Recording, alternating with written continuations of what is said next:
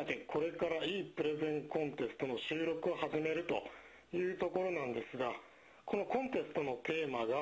まあ、るものについて紹介するということだったので、うん何について紹介しようかしらと考えたところ、えーやっぱり私の一番好きなものということで、グランドキャニオンを紹介したいと思います。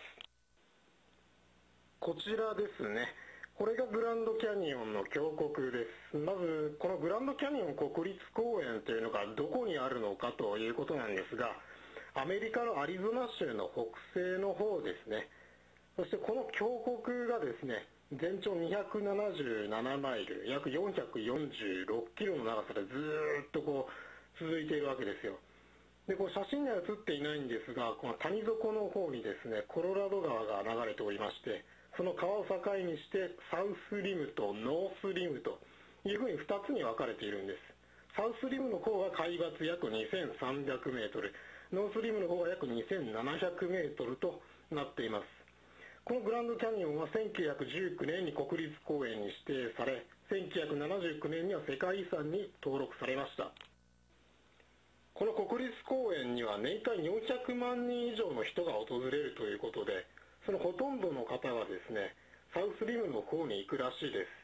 ノースリムはサウスリムほど設備が整っておらず、冬季は閉鎖されてしまいます。サウスリムの方は年間通じて空いています。この公園までのアクセスなんですが、こちらの地図の右下の方のウィリアムズという町から鉄道が走っておりまして、2時間余りで到着するということです。もちろん車で道路を走っていくこともできます。公園に入るには入園料が必要です。えまたサウスリムの方には無料のシャトルバスが提供されておりまして、ほとんどの車両で車椅子が利用できるようになっております。車椅子の無料の貸し出しも行っています。グランドキャニオンを訪れた際にぜひ見ていただきたいものが日の出なんですね。東の山あいの方から太陽が昇ってきて、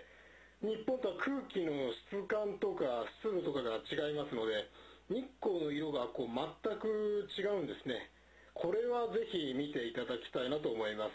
夏に訪れるのでしたら5時から6時が日の出の時刻ですので、その時間に公園に行くことをお勧めします。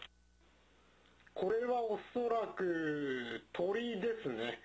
今私の手元にある写真っていうのもこれだけなんですけども、他にも数千種類に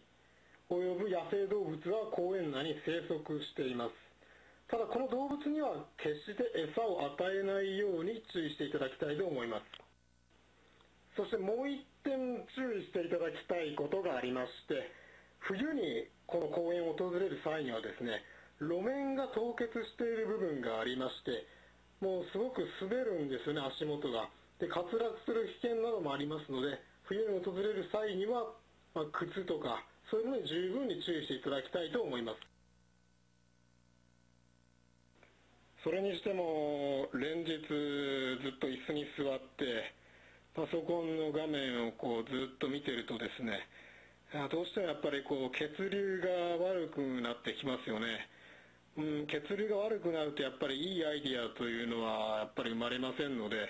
まあ、皆さん血流悪くならないようにですね、まあ本当にこれから二次予選決勝ということで長い日程なんですけども、えー頑張っていきましょう。